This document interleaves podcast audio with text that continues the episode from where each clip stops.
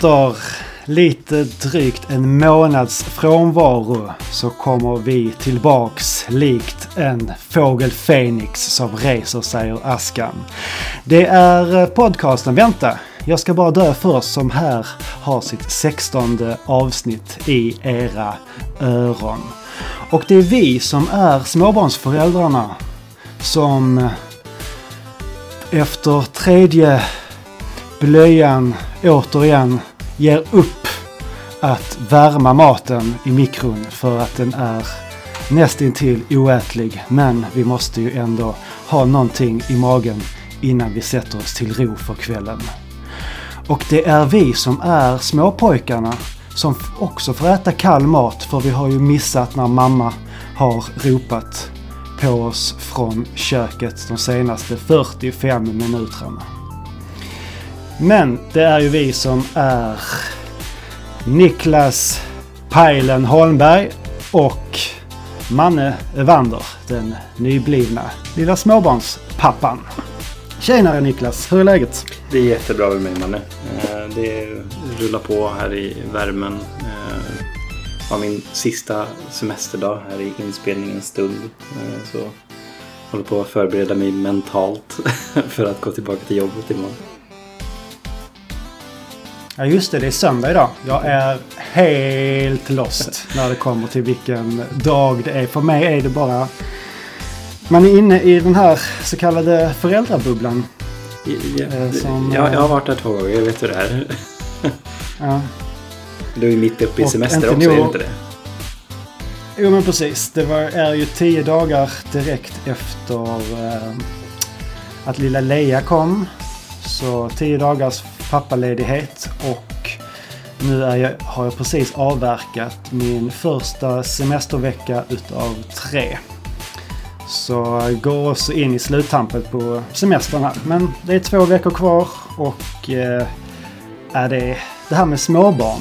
Vilken, vilken mysig liten grej det är. Varför eh, är det ingen som har berättat hur mysigt det kan vara? Det enda man får höra är att Åh, nej, nu, nu kommer ni inte få sova någonting. Nu kommer det vara jobbiga nätter och massa blöjbyten och hela det köret. Men vi har haft riktig, riktig tur med, än så länge med uh, lilla Leia. Mm. Väl, hon är supersnäll, hon klagar inte i onödan. Hon gnäller när det behövs gnälla. Vilket säger mm. när det är dags för mat eller blöjbyte. Så det, ja, det, låter ja, det är mysigt. Jag har en, en drömbebis egentligen när det kommer till det där. Det, ja, jag ska inte säga att mina var superjobbiga egentligen heller när de var så super, super små. De sov väldigt bra eh, liksom under nätterna och man kunde liksom vila mitt på dagen om man behövde det och eh, sådana saker. Men ja, det, det, det är alltid en omställning i livet på något sätt. Det, det jag vet att liksom första, första typ två eller tre veckorna så sov jag och min sambo i skift för att vi var så rädda att Max, då, den äldsta, skulle liksom... Ja, men, tänk om hon slutar andas mitt i natten. Liksom. Vi båda ligger och sover. Så kan vi inte göra. Nej, tänkte vi. Så vi, vi så här, ja, jag sov tre timmar. Sen så satt min sambo uppe och tittade på honom så att han inte skulle sluta andas. Så väckte hon mig och så, så, så, så höll vi på sådär i typ tre veckor. Bara, men det här håller ju inte. Liksom.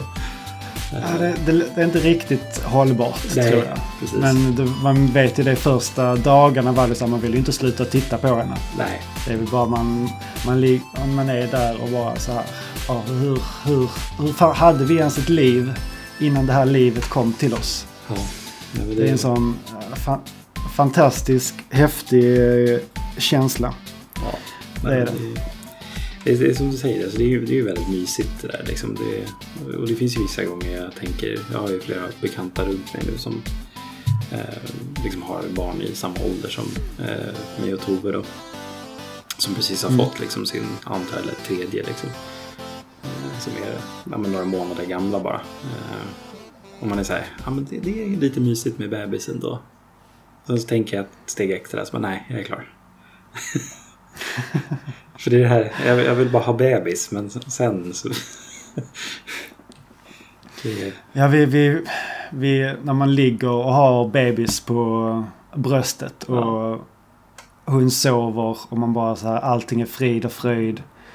Och man känner andetagen och man har det här lilla späda knyttet i eh, sina armar. Ja. Det är så här, ah, det här, det här kan ju bota all världens eh, sjukdom. Oh, ja.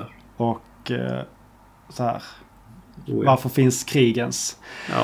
Det, Så man skulle haft så här, man skulle finna så här bebisar att hyra om man är typ deprimerad. Så man kan få en, en snäll, snäll bebis och bara så här låta ligga på ens bröst i en halvtimme. Och sen så bara så här, okej nu, nu mår jag lite, lite bättre. ja. Det, är, det är en speciell känsla. Det är en speciell känsla. Det är, Ja. som Och sagt- fullkomligt oförståelig om man inte har varit där själv. Ja, det är det. Det är det. Man är, det är så här, man, man, är, man, har ju, man är ju över på den här sidan om eh, föräldraskapet. Och visst, Ja. man har ju kompisar som har skaffat barn och försökt förklara hur det är och hela känslan kring det. Men det, ja, det är ja, väldigt, väldigt svårt Mm. att sätta sig in i. Ja, men det, det finns, finns en sån där sak som jag brukar dra till många som liksom inte har barn. Ehm, Just det här ja, men som jag alltid, man alltid får höra från vuxna när man växer upp. Liksom att ja, men du ska veta liksom hur mycket jag älskar dig eller liksom hur mycket jag känner för dig. Eller, ja, du kommer förstå själv när du får barn. Och då säger man liksom bara ja, ja, ja. Liksom. Det, Mm. det, så säger man ju bara. Men inte, det, där, det där kickade igång från mig från dag ett med båda mina barn. Det är så här, ja, det är en helt magisk känsla att, att liksom ha det här, som du säger, lilla livet att ta hand om. Det, Mm. och du, har, du har mycket att se fram emot. Det liksom bara blir jobbigare och bättre på samma gång hela tiden. Det, det som jag slår mig av nu, liksom, Mm. alltså, bara min äldsta nu. Liksom. nu. Nästa vecka så börjar han skolan. Liksom. Alltså, det, Oj, ja. det, Mm. det känns helt sjukt. Liksom. Det känns ju som att det var några, bara några år sedan han låg sådär på bröstet som du beskriver. Eh, Men det var det ju inte. Så, ja. Ja, lite mer än bara några år sedan i alla fall. Ja, precis. Det, ja, så vi, vi har preppat nu de här semesterveckorna. Han har fått nya skor och ny skolväska. Och han har fått välja ny keps. Och idag var min mamma här och klippte honom så att han ska vara snygg till skolstart. Och det är liksom, Mm. ja, det är en speciell, speciell känsla det också. Det, Mm. du, du har Ja, ju, men du precis, har ju det ett par år kvar jag- där. jag- men, Ja, men precis. Men man längtar ju efter de här stegen som ska... Nu Ja. är hon, nu är hon så himla... Hon är ju tre veckor nu. mm, Och det är bara så här ett hjälplöst litet knytte Mm. som bara är. Men man börjar ju ändå se att okej, okay, nu börjar hon ändå så följa en med blicken. mm, Och snart kommer väl de här då första skratten och Mm. första gången hon följer och så här gör grimaserar som en Mm. själv. Och, första, första leendet. samtidigt som man- man- ja, man vill ju liksom vara kvar i stunden samtidigt så är man så förväntansfull på vad som ska komma Ja. senare. Man får tänka att det är så här fem eller sex år kvar. Sen så sitter du som jag pratade om för ett gäng avsnitt sen och spelar Turtles in Time med henne. Det är så här Ja men precis. Får, magiska ögonblick det också. men precis, det är ju lite det man... Så det är mycket man ser fram emot Mm. när det kommer till det. Men hade ni mycket så här, var ni väldigt inne, inne för er själva den första tiden? Eller var ni ute och träffade mycket med familj och vänner och så här ganska direkt? Vi var nog ganska mycket hemma och liksom bara ute i närområdet sådär. Eh, sen så var det väl nej, ett gäng liksom som kom och hälsade på och sådär. Eh, Mm. Det var ju lite speciellt Alltså utifrån min sida av familjen. För att till exempel Toves sida då, hon är ju yngsta barnet i sin familj. Så hon har ju eh, tre äldre syskon. Och alla de har ju fått barn innan henne liksom. Så att eh, ja, då var de där och tittade lite grann och liksom sa men kul att lilla syster har fått barn. Eller ja, men då Toves Mm. mamma liksom att ja, men nu har min yngsta liksom växt upp och sådär. Eh, men jag kan ju verkligen säga, alltså, för mina föräldrar var det ju väldigt speciellt eftersom att jag är äldst. Det var ju liksom, det är ju första gången de blir farmor och farfar. Eh, Ja, ja. och det, ja, det, det finns ju ett så här magiskt moment också bara det som jag all, alltid kommer minnas för resten av mitt liv. Eh, jag vet att min kära far brukar lyssna på den här podden, så hej pappa. Eh, men en av de här väldigt magiska momenten jag fick var när jag ringde till pappa och berättade för honom att liksom Tove är gravid och du, du ska bli farfar. Eh, då har vi min far, min finska far, som tycker jättemycket om att visa känslor och sådana saker. Mm -hmm. Inte, det var ironi. Nej, jag förstod. Eh, så jag vill bara klart, tydliga för alla andra lyssnare. Ja, men den, den, den, den klassiska finska känslosamheten som du pratar om. Precis, precis. Så. Nej, mm. men jag har liksom aldrig hört honom vråla av lycka så mycket i telefonen som han gjorde när jag berättade det. och sådär. Så, och det är jättekul att se. Liksom, det, ja. Det är alltid lika kul liksom, att åka till eh, farmor och farfar tycker barnen. Och eh, de ser jättemycket upp till dem. Och, ja, men hela den biten är ju jättekul det också. Men alltså, för att svara på din fråga igen. Alltså, nej, vi var inte ute jättemycket. Vi höll oss väldigt mycket för oss själva. Okay. Och liksom, nej, men försökte få styrsel på vardagen. Liksom, hur, hur gör man mm. nu? Liksom, ja. det, när ska vi fixa det? Och just det, vad är... Hur gör man det här? Och hur ofta ska de bada? och liksom, sådana där grejer. Eh, när, när bytte vi blöja senast? liksom. ja. Ja, när, när ska man tvätta då första gången? Vi har ju fortfarande inte badat henne. Så här, så, men, men nu har det gått tre veckor så det börjar, vi, vi har ju tvättat henne så här regelbundet. Men det är liksom så här att ta ett första bad och liksom så här verkligen. Skrubba rent så att säga. Vi hade ju någon, det börjar kännas som att det är dags. Ja, alltså, man behöver inte skrubba så pass mycket egentligen. Det är väl bara en, en, liten, en liten badbalja. eller liksom något inlägg som man kan ha i badkaret. Vi hade en badbalja till Ja, precis. Ja. Eh, men ett litet inlägg då till Sam eh, när han skulle bada i badkaret och bara liksom, så man kunde liksom typ sitt ligga i lite grann. Men, mm. ja, men någon gång i veckan så bara liksom bada av lite grann. Så. Ja, det låter bra. Vi var ju väldigt instängda eh, veckorna innan. Med mm. tanke på att det är... Eh, ja, vi befinner oss fortfarande i en eh, ja, pandemi. Precis. Även om det känns mer och mer som att ja, man tänjer på vad, de här gränserna och vad, och vad man egentligen tycker att man ska göra så blir det ändå så att ja, ja. Det, det, det, man kan inte bara isolera sig hur länge som helst. Det mår man inte Nej. bra av det heller. Men vi var ju inne i ungefär tre och en halv vecka. Eh, utan att, jag, jag umgicks med folk på jobb och jag var hemma. Annars var det liksom bara ute i absoluta nödfall. Mm.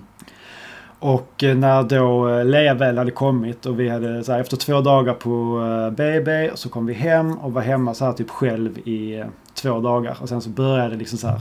Det, vi har ju inte våra släktingar så nära. De bor ju på västkusten och nere i Skåne. Och eftersom vi bor i Östersund så blir det ju en bit att ta sig. Ja. Men vi hade lite så men kompisar som kom och hälsade på och var nyfikna. Vi har ju den typen av nära umgänge eller mm. Inte, inte, familj men så nära man kan komma när det kommer till kompisar. Mm. Som var, var typ, som kom och hälsade på. Och sen redan typ efter ett par dagar så äh, vi tar med henne i bilbarnstolen och åker iväg och hälsar på några kompisar. Och sen var låg hon i barnvagnen där typ hela dagen. Och Uh, och sen så har vi ute och grillat lite på någon, något ställe en bit bort och sen så var vi, ja men den här när min mamma, min mamma kom upp och hälsade på efter typ två veckor. Ja. Så um, ville man visa henne lite grejer som finns här uppe i Jämtland så finns det ett ställe som heter Forsaleden som är som um, en laxtrappa inne i skogen vid någon sjö och det är som så här naturliga pooler och kristallklart vatten väldigt populärt eh, badställe. Så tänkte jag att ah, men, eh, dit, dit kan vi ta oss. Det ska vara en kompis som tipsar om det. Det ska inte vara jättekrångligt att eh, ta sig dit med eh, barnvagn och så. Mm. Var, jo, eller hur? Det var där, liten skogsstig med hur mycket granrötter som helst. Och vi var väl lite så här inställda på att det skulle vara något liknande. Så vi hade ju med bärsjal. Som vi tog Leia i och sen så fick vi bära eh, den här eh, barnvagnen då. Det var väl ungefär ja, men, en, och en, halv, en, en och en halv kilometer kanske. Men det var ändå ganska jobbigt. Ja, jag kan tänka mig det. Det lät väldigt ta- jobbigt. Ja, det, men, det, men det var ett fantastiskt ställe i alla fall. Så det var ju verkligen värt det. Ja. Och vi har varit tipsat flera gånger om, om att åka dit. Och supermysigt. Men vi kände det att ja, okej, vi ska nog inte ta med barnvagnen nästa gång. Utan då Nej. tar man bara någon liten, ligg, någon liten liggvagn. Det Eller så som man kan ligga i. skönt så länge liksom de åker vagn. Då kan man ju alltid liksom... Ja, Alltså, eller eh, kan få plats i bärsjal ska man väl säga. Eller liksom bärsele. Mm. Är, båda mina barn har älskat att åka bärsele så det har aldrig varit något problem så. Sen så har Mm. båda slutat med vagn väldigt fort. Så de, de tycker om att gå och promenerade gärna. Ja. Eh, Liksom redan vid Mm. ja, men ett, ett och ett halvt års ålder. Så, eh, vi har aldrig kört vagn så mycket. det är, det är väl ungefär så länge man orkar köra med se, sele. ja, precis. Sen bör, börjar de bli lite tunga. Jag vet, S- Sam var ju väldigt mycket för att åka axlar. Nu var han ju tills han vart två typ. Eh, Så Ja, okej. Där ångrar man ju typ att man inte köpte något sånt här, ja men typ en sån här liten ryggsäck med sele som man kan liksom spänna fast eh, benen. På Liksom, ryggen? Ja, precis. Så det är som en ryggsäck med, med Ja. barnet där uppe liksom. Det hade varit guld Ja, att precis. Eh, Men nej, Mm. jag bara kö- körde Ja, men sån au kommer det nog bli för oss. Eh, vad det lider. När de väl är så pass stora. Ja, Men vi, vi är ju väldigt mycket ute i naturen och friluftsmänniskor. Så vi, Mm. vi har ju tanke på att redan i slutet på augusti åka ut och tälta ja. med Leia. Bara för att så här, ja, men det, det, det ska aldrig bli något, det ska aldrig vara någon grej. Det Nej. ska bara vara något sånt man gör. Mm. Som alltid finns där som en aktivitet. Jo, ja, men det, Så det får vi se hur det går. Mm. Det kommer vara, sä- säkert vara någonting ni glömmer och så tänker ni fan att vi glömde det här och sen så kommer ni aldrig glömma den grejen igen. Det... Eh, Binder Ja. done that, got a t-shirt kan jag säga. Mm. Det som vi... Att vi kör ju på tygblöjor. Ja. Alltså, ursäkta alla som inte är superintresserade av barn just nu. Men vi, vi, vi behöver bara få prata om det här. Så Man vi får hoppa fram lite när vi börjar prata okej. om andra grejer. men vi kör ju tygblöjor. Ja. Och eh, folk som klagar på eh, att det är jobbigt med blöjbyten och inte har eh, tygblöjor kan ju bara sätta sig i båten och hålla käften. Jag kan tänka mig det. Det, det, det är lite mer jobb. Om man säger så. Ja, sen, så- sen så sa jag det för att berätta det för en kompis. Så sa hans kontring på det. Har du någonsin jobbat i vården och behövt byta blöjor på äldre människor? Då ska du ta och hålla käften och sitta ner i båten. Jag bara, Mm. ja okej då. Det, Ja. men, ja, men det är än så länge tygblöjor. Ja, funkar kanon. Mm. Det är lite meck, lite pill. eh, men eh, nu, nu har vi hållit på i tre veckor och det, ja, men det känns bra. Mm. Det, det funkar. Det är ju framförallt mer miljövänligt och ekonomiskt. Så. Har ni, har ni Ja. tvättmaskin hemma också? Ja, det har vi. Ja. Men vi vi det tvättar för det. hand direkt Mm. efteråt. Så, och sen bara torkar och sen återanvänder igen. Sen så kör vi, har vi väl kört tvättmaskin, allting, kanske ja, men, en gång i veckan, varannan vecka. Mm. Bara för att så här, köra igenom det ytterligare en gång. Men ja, det blir ju, man tänker ju på det när man väl byter blöja. Jävlar vad mycket eh, sopor det här hade blivit om man hade varit tvungen att slänga allting. Jupp, jupp. Sen, när man har när man har-. Det är- Den, den slängs ett par gånger om månaden kan man säga.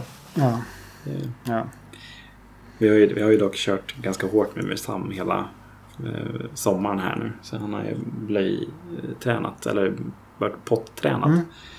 Det går jätte, jättebra faktiskt. Eh, vi började lite grann redan innan semester och sådär. Så, så fort han liksom är hemma så kör vi blöjfritt. Och man kan säga att han springer runt här, liksom näck fortfarande. Och kan han sitta och leka inne i sitt rum och bara kissnödig, kissnödig. Så springer han till pottan som står eh, belägrad på ett ställe liksom i lägenheten. Så ja, men det, det går väldigt bra. Det, oförskämt lätt med det här barnet. Ska jag säga. Vi kämpade mycket med, med Max.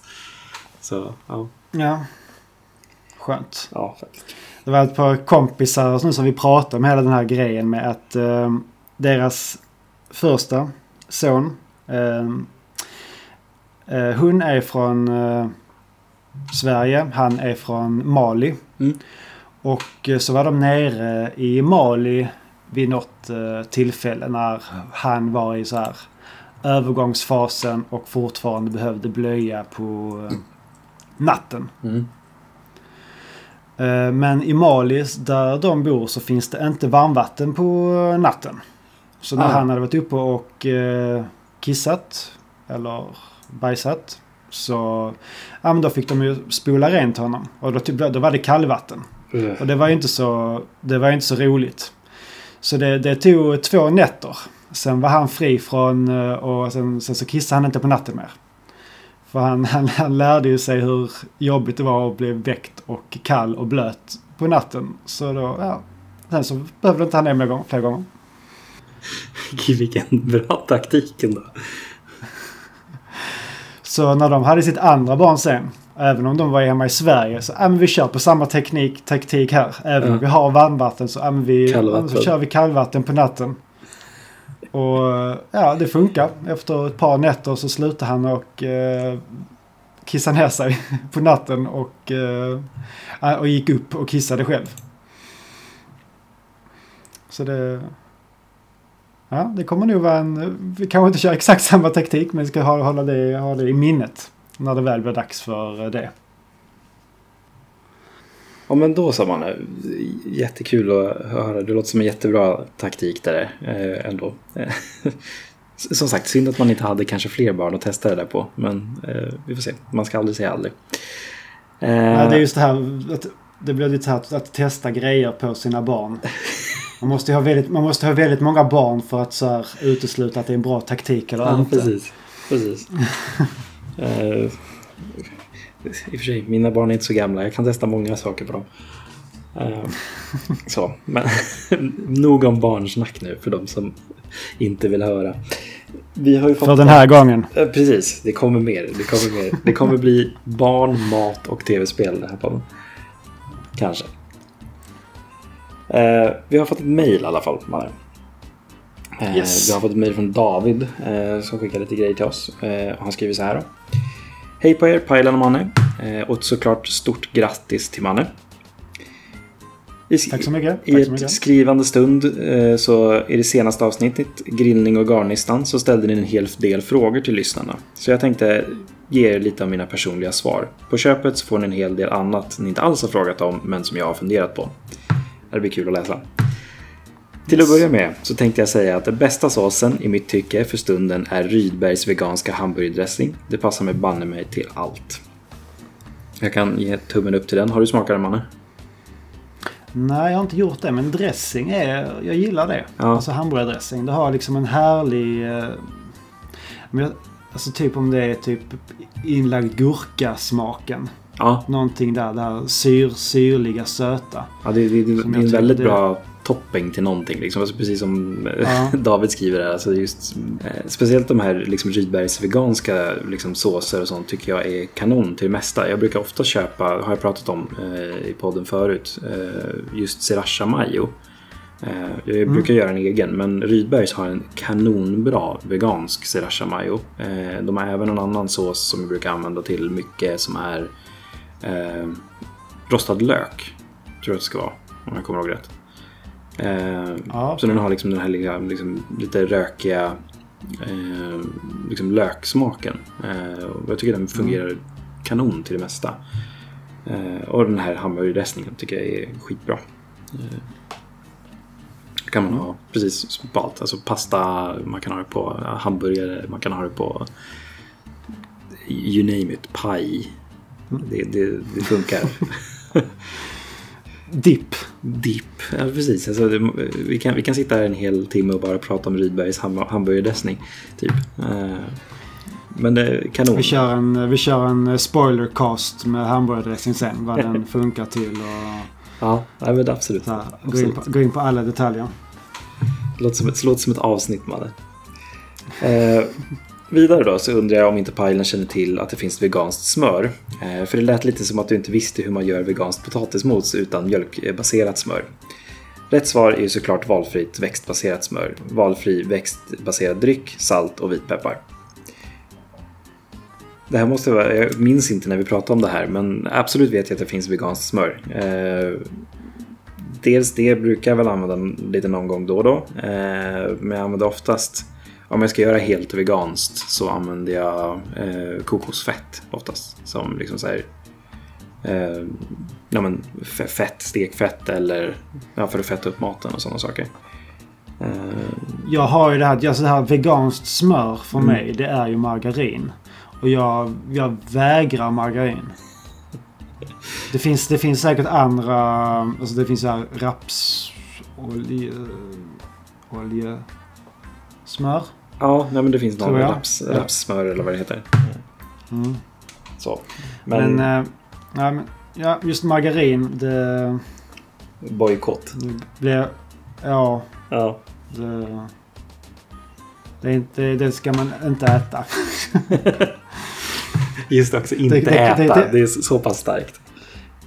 Ja, det, mm. det, kan, det borde man kunna... Det kan, det kan man ha ett avsnitt om varför man inte ska äta margarin. det blir ett dubbelavsnitt med eh, hamburgardressing och varför man inte ska äta margarin. Nej, det blir det. Det finns... Det, räck, det är tillräckligt med content bara ja. att ha inget margarin för ett helt avsnitt. Yes, yes. Eh, Men absolut, all, det finns ju alla som säger... Ja. Som exempelvis Oatlys växtbaserade mjölk eller mm. havredryck. Vi, vi har ju oftast någon eller... sån eh, liten eh, liksom Oatly-dryck eller liksom någon havremjölk eh, överlag i kylen. Min sambo är ju mm. laktosintolerant eh, och är ah. liksom ganska känslig även för laktosfritt ibland. Eh, så oftast har vi någonting liksom sådär som man har i kaffet oftast bara. Och så. Sen dricker vi förvånansvärt lite mjölk överlag, även om vi köper laktosfritt och så. Eh, tyvärr. Enda, enda jag har uh, mjölk i, princip, det är kaffet. Ja. Är väldigt, väldigt sällan jag dricker mjölk bara sådär. Men ibland kan man vara sugen på lite varm choklad på kvällen eller, eller lite kall choklad. Och så här, men bara väldigt sällan jag dricker mjölk rätt upp och ner numera. Ja, gjorde ju det när jag, innan, innan Max kom så tränade jag thaiboxning typ tre dagar i veckan. Och det, alltså det fanns ju inget bättre än att komma hem från ett hårt pass och dricka ett glas kall mjölk.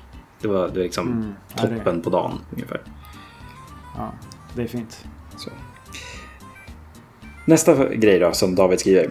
Angående bechamel på lasagne så har jag inte en gång i hela mitt vuxna matlagningsliv haft det i mina lasagner. Ja, jag bara processa den meningen. Eh, som jag själv skulle vilja påstå är en personlig paradrätt. Då. Istället så har jag en blandning av havrefräsch, växtbaserad dryck, vitpeppar och salt. Det slår aldrig fel. Jag lagade lasagne idag David. Jag hade jättemycket bechamelsås. uh, ja, men alltså. Jag tycker inte heller att det låter helt tokigt att ha på liksom havrefräsch och liksom någon, ja men typ havremjölk eller någonting sånt. Jag tror absolut att det kan bli riktigt, riktigt kanon. Speciellt inte. om man gör ja, men någon mer ja, men liksom grönsakslasagne eller någonting med typ paprika liksom, eller eh, liksom aubergineplättar istället för pastan. Och, eh, jag, ibland så har jag gjort eh, mangoldlasagne och istället för liksom lasagneplattorna så har jag mangoldblad. Ehm, Jaha, istället, istället för lasagneplattor? Ja, precis. Och så har jag någon, liksom någon eh, ihopkokad bönröra som liksom färsen och sådana där saker. Så blandar jag det med lök och lite sådana saker. Eh, men då har jag också använt eh, bechamel då, eh, som liksom såsen där. Men jag kan verkligen tänka mig att skulle jag göra en mangold lasagne idag så skulle jag absolut prova att ha på havrefräsch och liksom någon havremjölk och sådana saker. Eh, jag tror det skulle funka riktigt, riktigt bra. Liksom i komplement med det andra. Mm. Så Även om det låter konstigt så låter det som en jävligt nice idé. Skulle jag säga. Ja, visst även som sagt. Det känns, det, det, så här, inom situationstecken, det ska vara bechamel på en lasagne. Men bechamelen är ju egentligen bara en... Ja men en, vad ska man säga, en lätt kryddad vit sås. Ja, Alltså det, det är inte mycket du, kan ju, du, du, du, du kan ju krydda upp, du kan ju krydda upp en uh, crème fraîche med salt och peppar och muskot. Ja, Så absolut. har, har du ju nästan eh, samma grej som i bechamelsåsen. Jo, precis. Nej, men det, är- det är, som sagt, jag tycker inte att det låter helt tokigt samtidigt som jag tycker att det låter helt tokigt utan bechamelsås. Men, eh, så, men eh, jag ska prova det någon gång. Eh, jag lovar det. Det låter som en Det är som, bra grej. en, det är som att ha en carbonara utan uh, äggula. Ja. Även om jag kan, kan Helt köpa, crazy. jag kan köpa en carbonara utan äggula hellre än en lasagne utan bechamel. Helt ärligt. Vi fortsätter. Kanske det. Kanske. Agree to disagree. eh, vad gäller plättar, alltså det här är en het fråga i den här podden. Plätt, plättfrågan. Ja, ty, ty, ja, det var lite synpunkter där. Ja, precis. Eh, Det var Thomas som mejlade in om plättar också. Eh, Men eh, det är kul att det är en sån diskussion. Eh, vad gäller plättar, han, han, vad sa du Manne? nej, han sätter verkligen ner foten här. Ja, precis. Vad gäller plättar så är det obestridligen små varianter av pannkakor. Kanske någonstans mellan 5 till 10 cm i diameter. Zucchini. jag älskar att man är så noga. Zucchiniplättar skulle jag vilja hävda är plättar som görs av pannkakssmet med zucchini. Har gjort sådana mer än en gång och kan varmt rekommendera dem. Låter kanon. Mm, det- Du får ja, det jättemycket faktiskt matlagningstips av David där. Ja, det Eh, låter riktigt bra. Jag skivat ska testa det nästa gång. Precis, skivad zucchini är det som bör kallas för just skivad zucchini. Jag kan hålla med. Tycker jag. Det, det, Ja, det är inte jag helt tycker det, var, det, det, var väl lite, det var väl lite det jag var inne på när vi pratade om det för några avsnitt också. Ja, Att, eh, de, de, de ser ju lite ut som plättar. När man skivar. Men det är sk- skivad zucchini i livabröd. Inte zucchiniplättar. Nej. Skivad zucchini slash zucchiniplättar. Så kan vi säga. Så, så är alla nöjda. När vi ändå är inne på Omöjligt. saker som bör och inte bör kallas eh, så är grillspett spett båda i singular och plural. Spettar är ett verb i presens. Frågor på det? Nej. ja, ja, nej.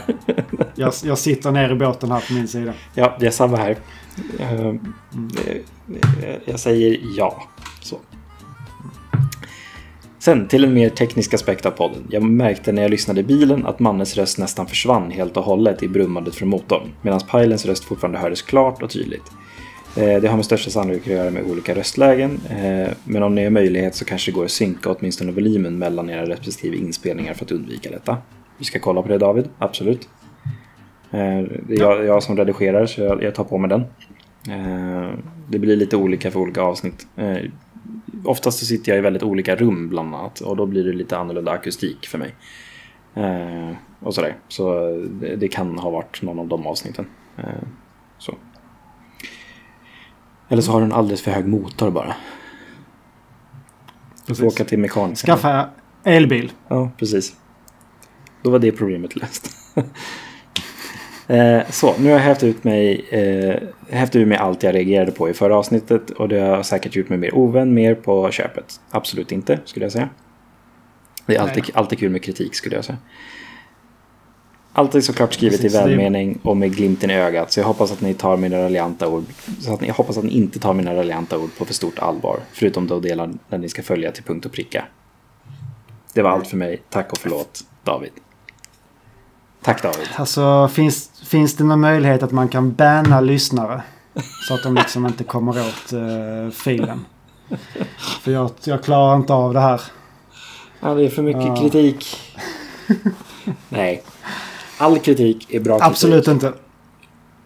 Eh, och det, det är alltid kul när någon sätter sig ner och liksom skriver ett så här pass långt mail och eh, liksom har synpunkter. Även om mycket är liksom med glimten i ögat som han skriver. Eh, plättar är 5-10 cm i diameter. Vi vet det nu. Mm. Spettar heter det inte. Eller gjorde Spettar du det? och plättar. Sp- Spettplätt. Mm. Ska vi, ah, ska vi göra grillspett med plätt? Vi grillplättar. Då, då, då kommer vi inte ha någon lyssnare kvar sen. David kommer Jag sluta tappat lyssna. de... De få vi har har vi, redan, har vi redan skrämt bort med det här avsnittet skulle jag tro. Jag var lite så här rädd, rädd för det här avsnittet nu när vi inte har spelat in på länge och man är inne i den här bubblan och bara så här. Alltså jag kommer inte klara av det här. Det här går inte. Ja, nej, det, man är lite ovan fortfarande. Men med det sagt, ska vi, ska vi gå in på det den här podden handlar om? Barnmat. ja, Nej. okej. Eh, jag har ju fyllt år. Mm. eh, nyligen. Grattis, Grattis till mig. Tack så mycket. Jag önskar mig recensioner. Nej, det gör jag inte. Eh, jag, jag fick en uh, sous vide i födelsedagspresent. Och en murika. Oj. Två grejer som jag så gärna Så, vill ha. Jag, jag vet inte varför jag vill ha en murka egentligen. För att jag är liksom aldrig ute i skogen. Men det är en rolig grej. Jag, jag, vill, jag vill kunna ha, jag vill ha en bara för att kunna ha på mig en Make America Great eh, cap igen och bara America! Bra Så- så- så- så- så- om, så- vi, så ska vara så. och s- Va, vad är en sous vide och vad är en murka för någonting? Vi nämnde en sous eh, tidigare i podden. Men Mm. en sous är ju en eh, slow cooker. Där man, ehm, man lägger maten man vill tillaga i en um, påse som man kan vakuumförpacka. Och i påsen lägger man själva kryddning och... Man säger att man gör en köttbit. Man lägger i alla kryddor, vakuumförpackar det. Och sen så lägger man påsen i ett vattenbad. Och sen så i det här vattenbadet, där ställer man den här sous viden som är som ett element som ska Mm. hålla en viss temperatur. Och då kan det vara till, vill man ha sitt kött eh, medium rare så sätter man det på exakt 63 grader. Och så får den upp exakt det temperaturen genomstekt utan att bränna. Och sen när man väl ska tillaga det två, tre, fyra timmar senare. Då är det bara så här en het platta. På med det för lite yta och lite ja, karamellisering och bränna till ytan. Och sen är det färdigt. Jo, jag har hört jättemycket liksom, bra saker om sous vide och liksom, när jag läste på vad det var så kom jag på jättemycket idéer att använda den till. Alltså det är ju en magisk jävla mac- mackapär ändå, Mm. måste jag säga. Väldigt, eh, väldigt fascinerande grej. Mm. Som typ jag aldrig hade hört talas om för fyra, fem år sedan. Men Nej. Nu känns det lite så, att ja, men gillar man att laga mat så vet man vad en sous vide är. Eller om Mm. man har någon form av int- intresse för ett lite mer kulinariskt kök. Mm. Eller bara så här, vi gillar, tycker om att nörda sig med köksprylar. Jo, precis. Men eh, samtidigt är det också så här, alltså, det är ju inte krångligt att använda den. Det är ju jätteenkelt. Alltså precis som du säger, en, det, är- det är ju basically en slow cooker. Vilket också är väldigt Ja. lätt att använda. Liksom, det är ju bara att slänga i saker och låta det ligga där tills det blir klart. Liksom. Mm. Det här är ju lite mer arbete precis. liksom, med eh, kryddning och liksom hela den grejen. Men det är ju en perfekt sån sak att ha. Ja men så här. Ja, men, nu, nu sätter vi i den här. Eh, och sen så är det liksom klart efter vi har gått på våran promenad. Liksom. Om man ska göra någonting Mm. Ja, liksom lite enklare så. Men... Eh, nej, det, det, är Och sen att, sugen på och en sen också. att själva tillagningen går så enkelt sen att då behöver man inte tänka på oh, hur är innertemperaturen, hur är Mm. yttertemperaturen. Det blir liksom Precis. mer snudd på perfekt varje gång. Bara man så snabbt på, bränna av det och sen servera. Jo. Och det är alltså så här, Jag har ju läst på mycket om den och sånt där. Och jag vet att det är absolut, det ska inte vara så. Kära lyssnare, det finns jättemycket användningar för någon som är vegetarian också. Men att liksom få det här perfekta liksom, temperaturen inne i en köttbit är ju skitsvårt att få till på en grill eller liksom, när man är i en stekpanna om man ska vara så. Eh, Mm. att, att liksom bara ha den så här, ja men det, ska vara medium rare och sen så liksom bara slänga på en stekyta på det. Det är, det är perfekt liksom för någon som äter en bra köttbit. Så ja, jag är lite avis mannen. Det är en grym grej. Ja, det, ska, det ska bli kul och, och spännande att se vad man kan laga Mm. i den. för, förhoppningsvis så bara man sätter igång och börjar använda den så kommer man nog hitta massa användningsområden. Det är väl Mm. lite här man är lite ovan vid det och ja, men hur ska jag hur ska jag applicera detta i min matlagning? Men det är, ju- det är väl bara att testa. Testa sig fram. Japp. Se vad man kommer på. Våga misslyckas. Eh, ja, precis. Och sen så fick jag som sagt även en Murika. Och för de som inte vet- vet vad det är så är den som en, ja, men en stekhäll. Kan Mm. man lite säga det. Som är lite formad som en wokpanna fast inte lika djup. Som man ställer ovanför ja, en eld eller en gasolgrill eller liknande. Så har man liksom ett stort stekfat. Mm. Istället, ist, men så här, jag tänker mycket är ju just för att istället för att eh, grilla över galler när man är ute och just för att man kan ha Precis. eh, men lite så här om man ska brassa på lite nudlar eller brassa på en liten eh, ja men en wok eller Mm. liknande och vill göra det ute istället för att stå inne och göra det. Mm.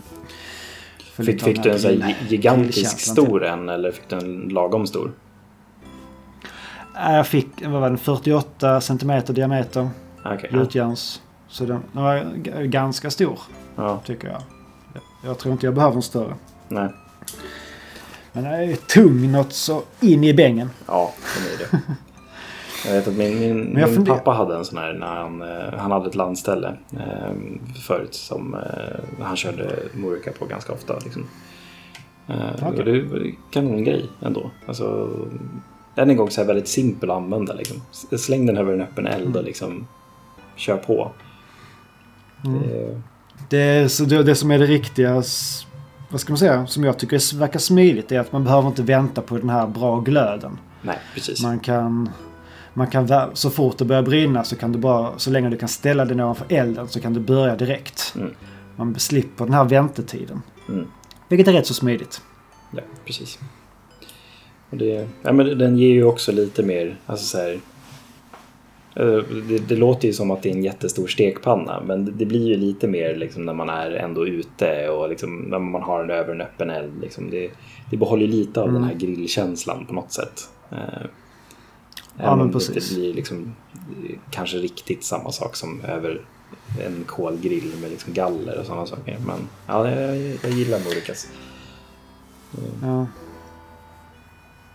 Ja, som sagt, det- jag har inte använt något av de här redskapen men det, jag ser fram emot det. Mm. Det finns fortfarande veckor kvar på sommaren och eh, vi ska nu ut imorgon faktiskt, åka iväg några kompisar. Så då, då blir det nog att jag ska ta med den och testa den.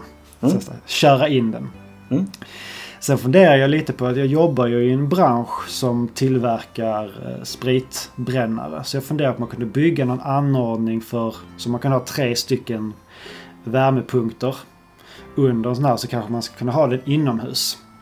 Så att man får upp elden en bit från bord eller liknande. Man kanske har det på någon sten, stenplatta och sen typ kunna brassa på och steka maten framme på bordet på någon vänster. Jag har inte riktigt kommit på hur jag ska göra men alltså lite som en stor variant av en eh, fondygryta eller en eh, raclette. Mm. Ja, det, det stilen. låter inte omöjligt. Skulle jag säga. Ja. Ja. Är det någon som har tips på vad man kan göra eller har använt sig av något liknande inomhus så får de också ja, jättegärna höra av sig. Till oss. Yes. Då så. Var du klar där mannen? Du har inte lagat något speciellt? Ehm, jag la upp en bild på Instagram eh, om vegan. eh, Jag testade göra Just lite så här vega, vegansk bacon. Ja. Eh, för vi skulle ha pizza och då tänkte jag att ah, men då vill jag ha något så här eh, lite, ja, men lite köttigt umami med mycket sälta.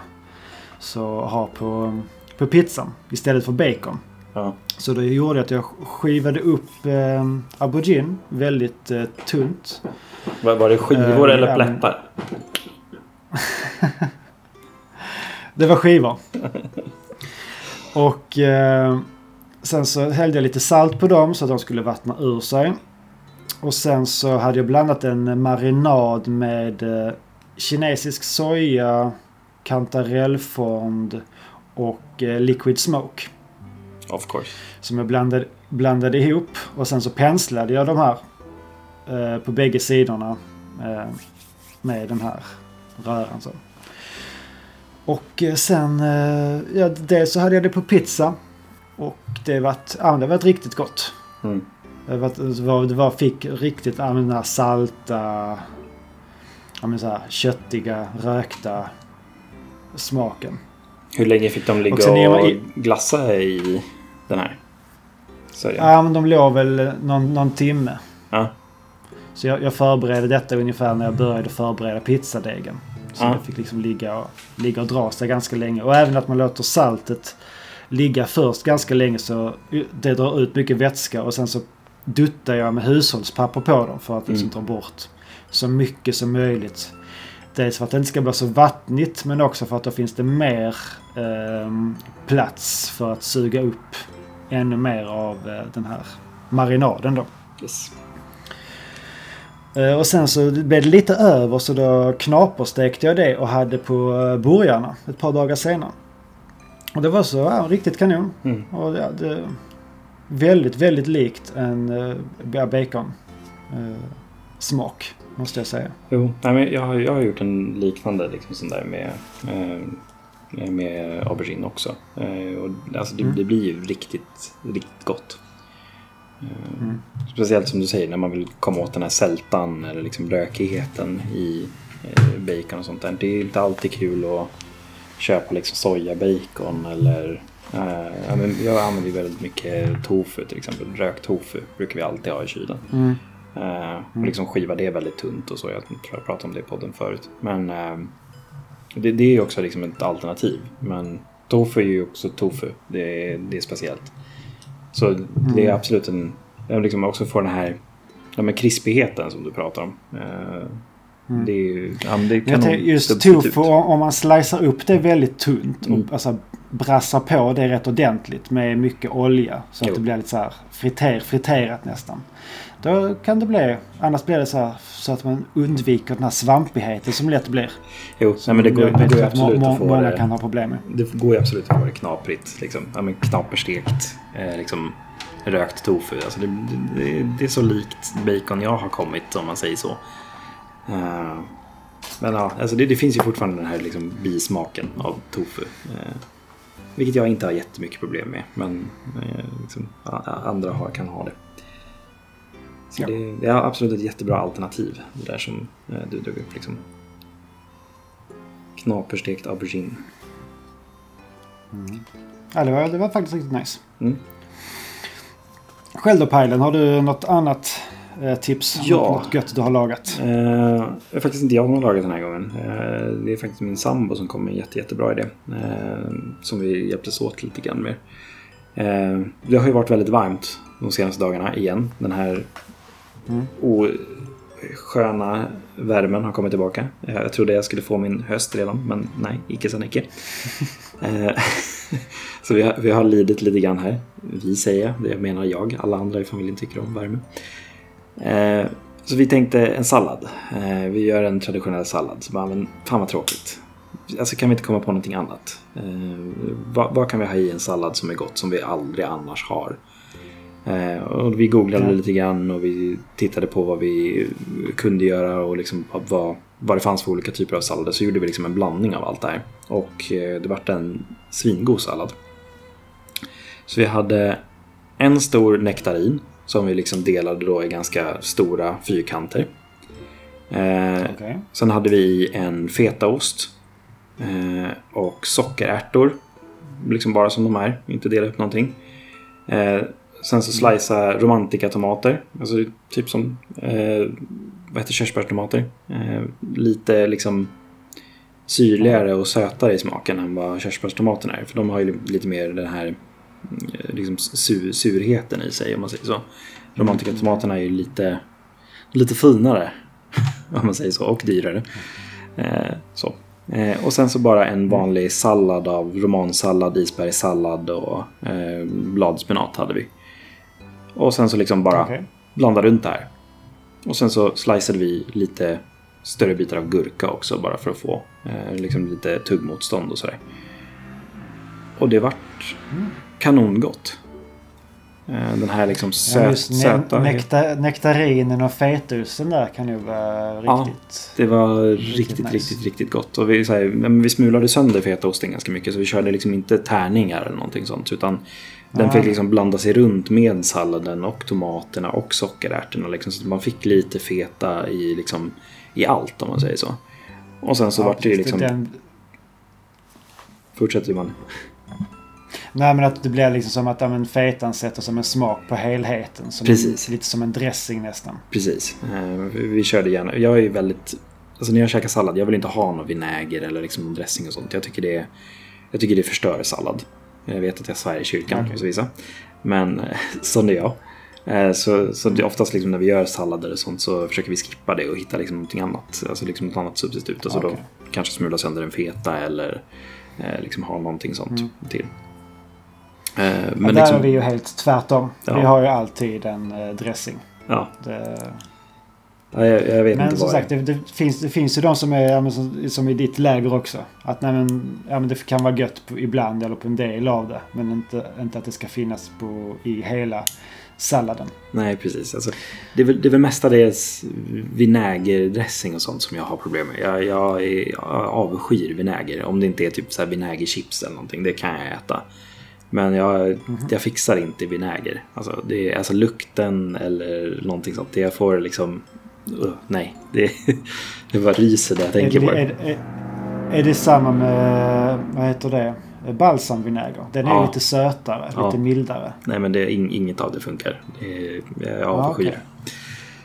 Så, så oftast när vi gör sallad så försöker vi skippa det, hitta liksom något annat substitut. Men eh, i alla fall, liksom en kanonsallad som vi plockar upp med massa olika eh, liksom saker i. Eh, ja, men alla, alla, alla möjliga olika recept. Saker vi tänkte skulle funka tillsammans bara helt enkelt. Så just nektarin är ju någonting jag liksom aldrig äter naturligt annars. Så det var väldigt kul med liksom någonting annat. Vi är väldigt dåliga på typ Ja. sockerärtor och sånt också egentligen. Så det var, det var kul att liksom få in liksom nya smaker i en sallad. Sådär. Det blir ju oftast att man kör, ja, man kör lite paprika, så kör man lite gurka, så kör man lite isbergssallad och eh, ja, precis. kanske det, lite det pasta man till. bara...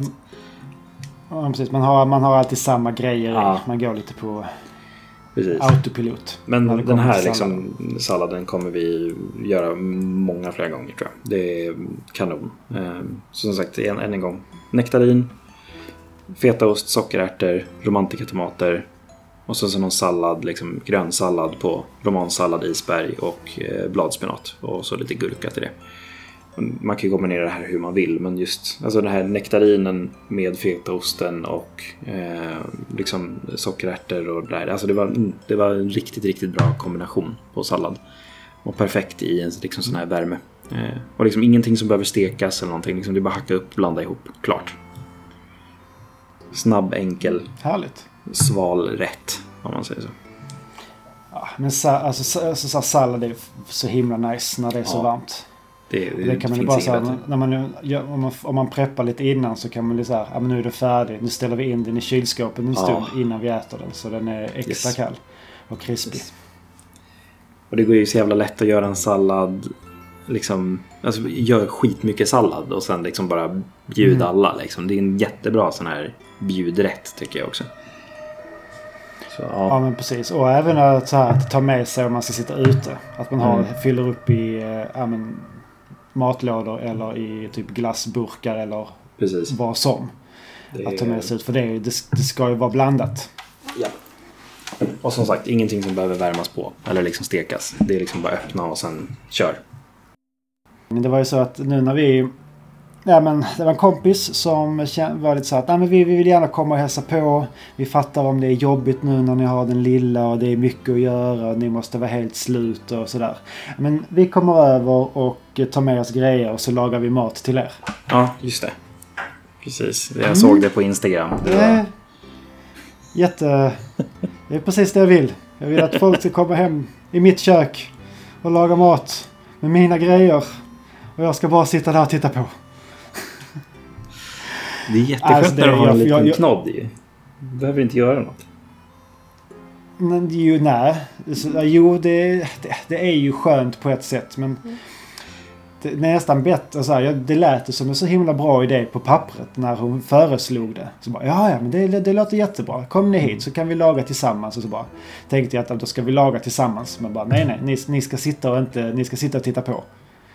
Alltså det, det kliar ju i mina fingrar och sen så jag står Japp. typ över axeln och kollar om de gör, ja, gör de allting rätt här nu? Gör de nu precis så som jag hade gjort? Annars är det ju fel. Ja. Men eh, man, fick- man, fick, eh, jag, jag, man fick bara så skratta åt det och bara ja ja det, det blir jättebra. Jag litar på de här. Och hon, hon som gjorde det hon, är så här, "Ja, men hon har jobbat lite i kök och hon har bra koll så det Jag vet att det blir bra. Men och de, de gjorde en väldigt enkel eh, tvårätters eh, middag. Som var bara så här. Förrätten var eh, gazpacho på eh, gurka och filmjölk. Så bara Mm. så här, när, så här mal, nermosad gurka i typ, ja men blender. Filmjölk och sen salt och peppar, klart. Och det var, det var kanongott. Verkar så här friskt. Här- Härlig syra från filmjölken med så här bra balans med det så här lite... Ja, men så här, det här väldigt fräscha från gurkan. Mm. Och sen får jag en liten, lite så här sting med saltet och pepparn där. Så det, ja men en jättebra förrätt. Och eh, till huvudrätt så var det mm, minipizzor. Men det, då hade hon tagit som ganska så feta aubergine, eller äggplantor. Slicat upp dem i så centimetertjocka, tagit på eh, krossade tomat som var kryddat och sen ost. Och sen toppat med så här pizzatopping. Så det var så här glutenfria, så här fyllt två plåtar med sådana. Och det var, det var kanongott verkligen. För, förrätt med så här enkelt. plockmat. Det är grymt ändå. Ja, och sen man kunde toppa med lite, toppa pizzorna med lite olika. Om det var med någon salamibit eller Ja, ni körde så. Det är ju perfekt. Ja, lite annat sådär. Ja, ja, det var klockrent. Så det gick från att eh, klia i fingrarna till att bli en eh, väldigt behaglig upplevelse till slut. Ja, men jag kan tänka mig det. Och det är kul med eh, nej, men liksom så här, få lite andra idéer. Så här, men det här kan du ju absolut Mm. göra själv sen. Det är ju, Ja, verkligen. det är ju perfekt. K- Körde de pizzastenen då också? Nej, det, det var bara... Ah. Det, det, det var inte riktigt lönt. Och ska du, du, du... Du vill ju få ut... Du vill att det ska ligga lite längre så man vattnar ur Ja, mer när det är äggplantan. precis. Men det, det kommer jag absolut eh, testa Mm. på att köra flera gånger. Och just det här att låta någon annan ta över lite och man får... Det, det kan vara bra att ta ett steg tillbaka och reflektera lite ibland. Det är en jättebra träning. Det är, jag vet att jag har haft det också flera gånger när eh, jag är iväg och kör typ D&D och sådana saker. Då är jag oftast hemma hos eh, en av mina spelare då, eh, Daniel. Eh, och eh, då kan det ju vara så att säga, men mitt i sessionen så kanske man ska börja laga lunch och då är det oftast liksom någon av mina bröder då, eller liksom någon av mina spelare som är iväg och börjar laga mat samtidigt som jag liksom fortsätter med berättelsen och sådana saker eftersom att det är jag som styr. Och det är också sådär, så jag vill inte sitta här och snacka narrativ och jag vill också gå upp och steka och fixa med salladen eller vad nu är vi ska göra. Det är jättesvårt att koncentrera sig på att berätta en intressant berättelse när någon står och lagar mat. Liksom. Så ja, jag, jag kan relatera man. Jag kan relatera. Ja, det tror jag det är fler som kan göra. Det är just det här att, att vara hemma hos någon när de lagar mat. Det är ju det är ganska chill. Ja, För då, då, sätter någon, då säger någon till mig om jag ska hjälpa till med någonting. Men det här när någon är, använder mina grejer. det är ännu värre. Det är ännu Ja. värre. Det är det. Ja, det, det är svårt. Men men, det var bara en liten parentes. Då så. Vad, vad har vi spelat då? Efter den här. Ha- Har du spelat något mannen nu? När det har varit he- hemma? Alltså i, i och med att det, ja, alltså, i och med att det var eh, som det var med tiden innan. Att vi var väldigt så här isolerade. Mm. Så då spelade vi ganska mycket. Då Mm. spelade vi ju nästan varje kväll. Och vi spelade, vi köpte ju eh, Paper Mario Mm. and the Origami King. Och eh, tänkte att ah, men det här det, det är jättebra om vi köper det här för det här kommer vi ju inte hinna färdigt med innan bebisen kommer. Men eh, det Tji gjorde vi ju. Eh, Men det pratar vi inte mer om i eh, det här avsnittet Nej. utan det tar vi sen när du är också helt färdig med det. Så Precis. nästa avsnitt kommer nog bli ett Paper Mario and the Origami King Bonanza Yes. när det kommer i spelväg. Eh, Men jag har faktiskt eh, drog fram en annan liten, eh, för mig en pärla som jag spelade förra sommaren. Som i och med att jag är en sucker för retro, ska man säga, ny-retro. Så var jag tvungen att spela The Messenger igen. Eh, och du hade inte spelat detta? Jag har inte spelat Så- Messenger, men eh, jag har det på min lista. Mm. Och eh, för de som inte vet så The Messenger släpptes för, ja det är väl är två år sedan kanske, skulle jag tro. Och det är ett sidskrollande um, plattforms action äventyrsspel. Där man spelar en, eh, ja, ninja är det väl en, ah, det är ninja slash samurai, samurai. Som eh, det hela börjar liksom att man är i, på sin lilla ninjaö med andra ninjor slash samurajer och gör sig i... Sam Varför säger jag samurajer? Jag har sagt det två gånger. Det är jättemärkligt. Jag har aldrig sagt samurai innan. Ja, men att man gör sig, man, gör sig, man tränar för ja, den stora utmaningen. Att det ska komma något hot och ska slå ut ja, mänskligheten och vi tränar för att vi är de enda hoppen som ja, ska klara det här. Och eh, ja, man har, man ska man förklara, det är väldigt så här Ninja Gaiden-aktigt. Man har liksom som ett svärd som man kan hugga framför sig. Man kan klättra upp längs väggar och hoppa från vägg till vägg. Eh, man har som en svärdfunktion när man är i luften och med den så kan man få liksom till lite dubbelhopp genom att eh, slå på fiender. Det finns en väldigt, väldigt intressant mekanik här är att om du hoppar upp och slår till en fiende så kan du hoppa igen. Och då kan du liksom få till det att du bara fortsätter och fortsätter och sväva. Så länge du slår en Just det, ja. fiende eller en projektil som kommer mot dig så kan du hela tiden eh, fortsätta.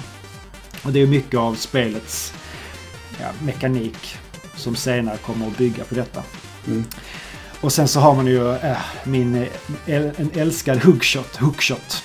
Som man dels kan ta sig fast i väggar med men då även eh, ta tag i fiender och ge dem en smäll med det här. Eh, men hela, vad ska jag säga, den är, det är ett, vad ska man säga, de är väldigt medvetna den här studien i vad det är de gör. Att det är, okay, det är mycket det här med glimten i ögat. Mycket humor och en del så här referenser till gamla spel. Just, just det har jag att, verkligen eh, läst om The Messenger. Att det- det är väldigt... Alltså, de, de, som, som du säger, alltså, de, de har gjort det med glimten i ögat. Eh, Ja, det är, så det, de, de, de, det är liksom världens äldsta story. Men de är så medvetna om det och driver med det. Ja. Och sen så finns det ju även ett eh, tidshopparperspektiv. Att när man har det, hela första tredjedelen av spelen är det så att man ska ta sig från punkt A till punkt B. Och man går från vänster till höger. Mm. Men till slut så har man kommit så långt till höger att man är tillbaks i vänster, till, i vänster där man började i princip. Och eh, sen så kommer man till eh, Tower of Time och när man väl har klarat den delen då är det så här, okej nu löser man upp att man är, att man kan slänga sig in i framtiden. Och då i spelet så finns det vissa så här portaler eller liknande som man går igenom och då slängs man direkt från framtid och dåtid. Och det de har gjort i det här spelet är att om då dåtiden motsvarar men, ungefär snygg eh, 8-bitars grafik så är framtiden jättesnygg 16-bitars grafik. Och den här, den, här, den här övergången, den är så sömlös och så snygg. Alltså det, och det är, liksom, det, är både, det är inte bara bilden utan det är även ljudet förändras. Det blir liksom det här ett extra lager, lite extra, extra smooth ljud, lite extra bas, lite extra djup i hela spelet. Men sen så kontroller och allting annat är precis samma. Mm. I både gamla och eh, nya världen om man säger så. Men sen så finns det ju vissa så här, okej okay, men i, här, i den eh, gamla delen eller så, det, så kan man gå där men så har det blivit, hunnit bli ruiner när man är inne i framtiden. Och det här är sånt, det är ett lite av en, ja det är ett utmanande spel, absolut. Det eh, kräver sina plattformsskills men, ja, men, ja, men lite på samma sätt som Shovel Knight är utmanande. Mm. Det handlar liksom om att bli vän med kontrollen och när man väl känner att man har kontroll över The Messenger. Så äh, ja, men det, det, är väldigt kul att bara cruisa fram och man känner sig verkligen som en ninja-samuraj. Och så, så här supersmidig, superagil. Och man bara där latchar, latchar igenom. Jo. jag spelade, inte igenom, jag spelade inte igenom det från början. Jag tog en tidigare eh, sparfil och så körde jag ett New Game Plus. Och det var så här, ah, mm. kontrollen var satt lite långt. Det tog liksom ett par, ja men 5-10 minuter innan det satt. Men sen så nästa gång jag startade upp, okej okay, nu, det är så här det, nu är min tummen är helt med mig igen. jo, men alltså det, det lilla jag har sett av spelet är ju, alltså det frammanar ju ett väldigt skönt flow verkar det som. Att man får liksom ja, hela, precis som den här mekaniken som du säger, att man kan liksom stanna i luften ju mer fiender man hugger och liksom det här för att dra en annan spelreferens, liksom det här sömnlösa spelandet som man har när man spelar Celeste till exempel. Att liksom när allting bara ja, klickar. Eh, yes. Det är lite så jag också har sett liksom, The Messenger. Att liksom, när man kan ja. det så är det liksom ett riktigt jäkla bra spel. Ja. Och det skulle jag säga att de, de ligger i samma klass när det kommer till alltså, hur bra plattformar det är. Alltså mm. hur tight. Hur tight det är och hur bra känslan är i styrningen. Det finns inte sådär. Ja men det finns ingenting att klaga på. Det är 100% mitt eget fel när jag är där. Mm. Och det, det, är ju... Alltså det är inget, jag kan inte kräva något mer av ett spel. Jag älskar när det är sådär. Det är helt rätt typ av utmaning.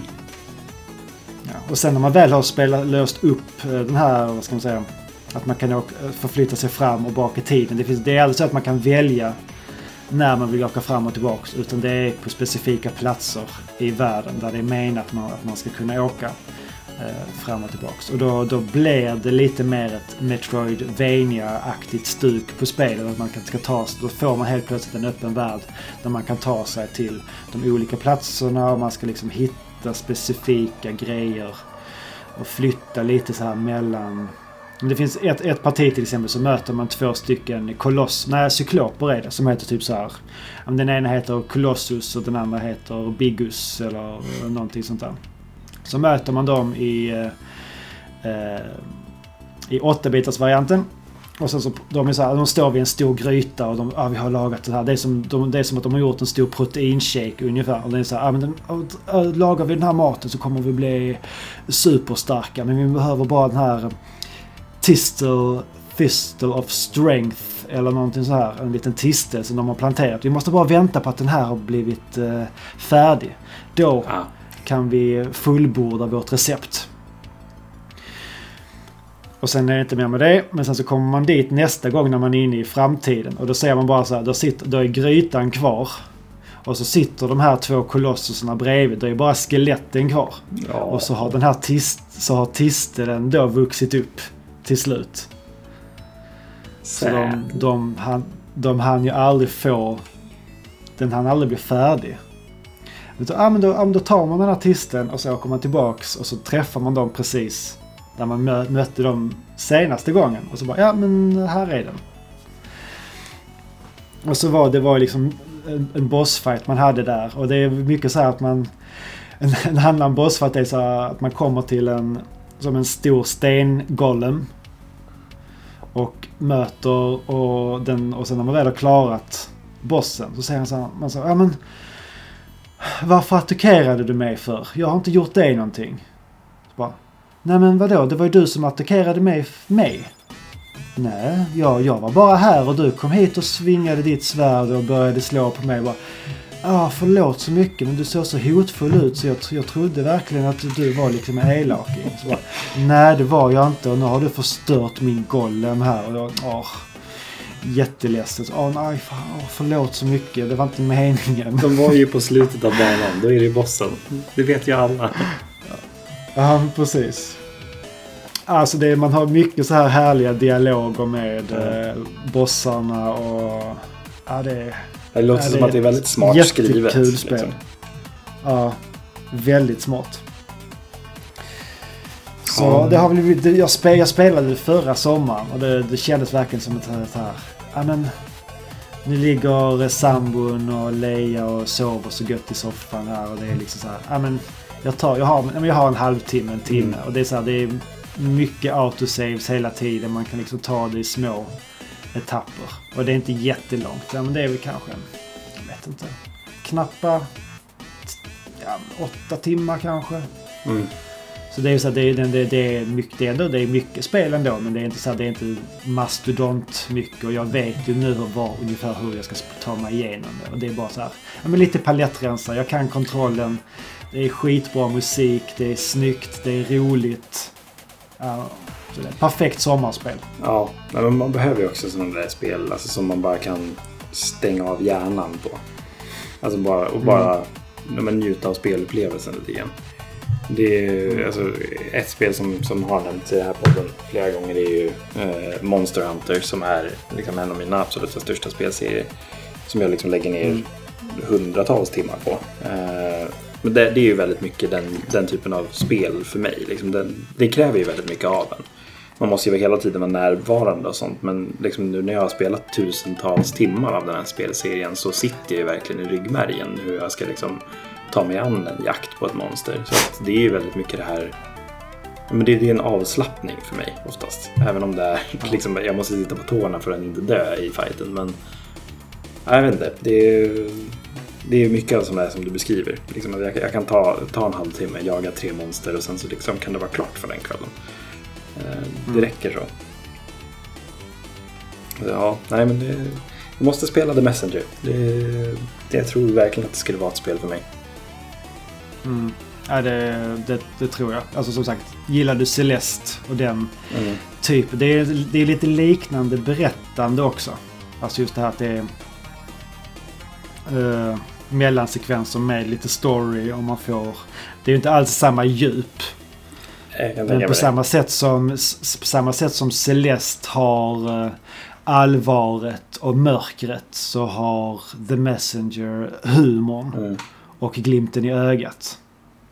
Vilket ja, men, som, som jag har gjort ett avsnitt om. Alltså Shovel Knight som är en av mina favoritspel.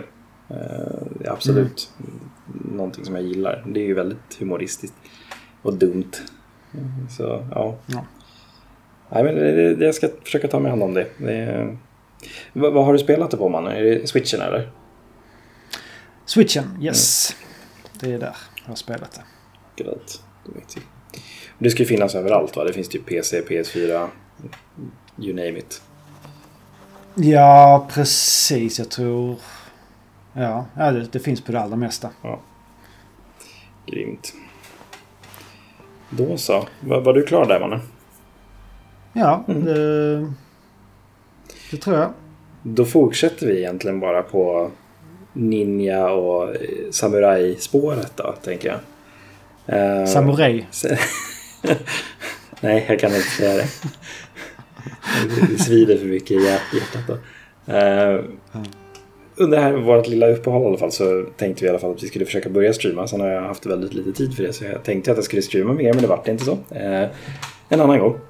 Eh, det jag streamade du i alla fall var ju det här nya Sony-exklusiva spelet Ghost of Tsushima. Det är ju mycket PS4-ans sista svansång här nu. Eh, innan Mm, eh, Playstation 5 kommer. Eh, och det här är ett spel som har teasats och liksom visats i tror det är två eller tre år. Första liksom trailern och liksom revealen vi fick på det här var 2017. Ja, 2017 tror jag, så det är tre år. Eh, Där vi hintades då om ett eh, spel som liksom ska utspela sig i Japan. Det ska vara liksom väldigt mycket liksom den här samurai power fantasy grejen. Liksom. Alltså, du ska vara en samuraj i Japan under eh, tiden där de mongolerna eh, liksom försökte komma och ta över.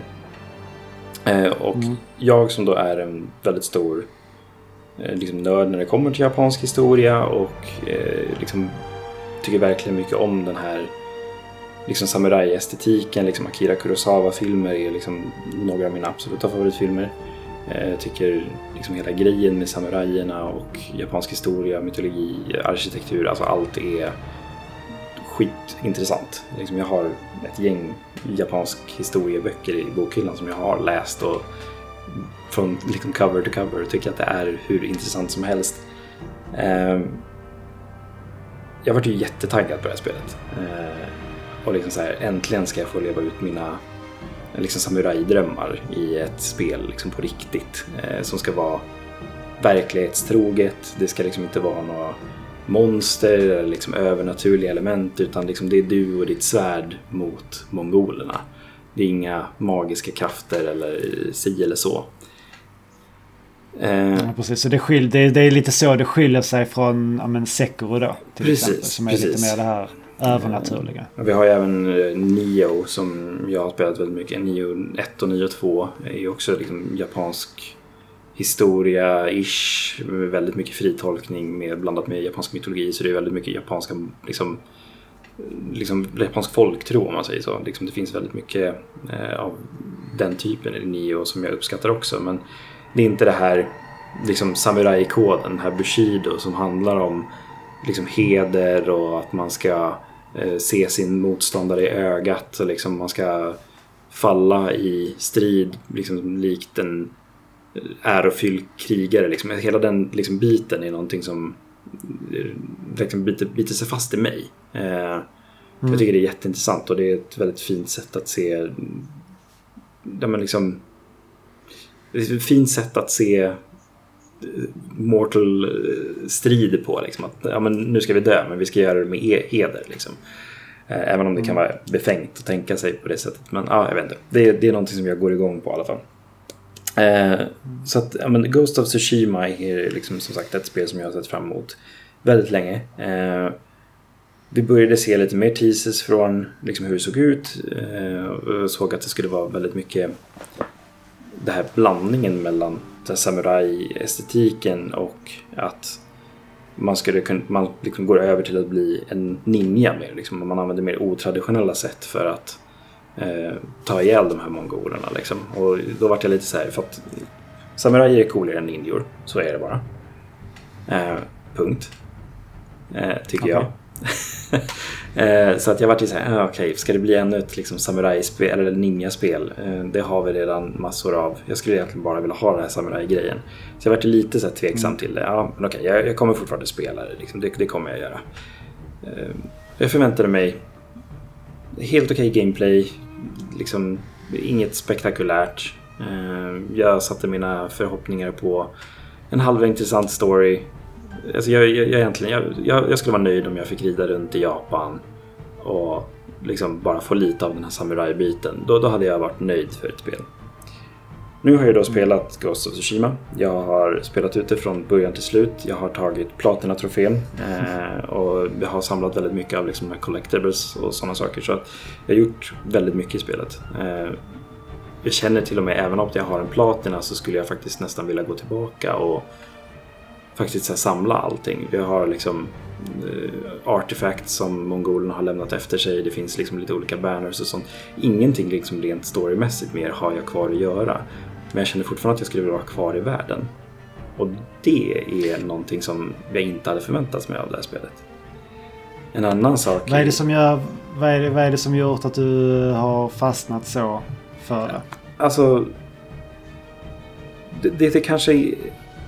Det, jag sa ju det när jag streamade spelet lite grann också. Att det kanske inte är liksom det absolut snyggaste rent grafiska spelet som har kommit till PS4. Eh, så.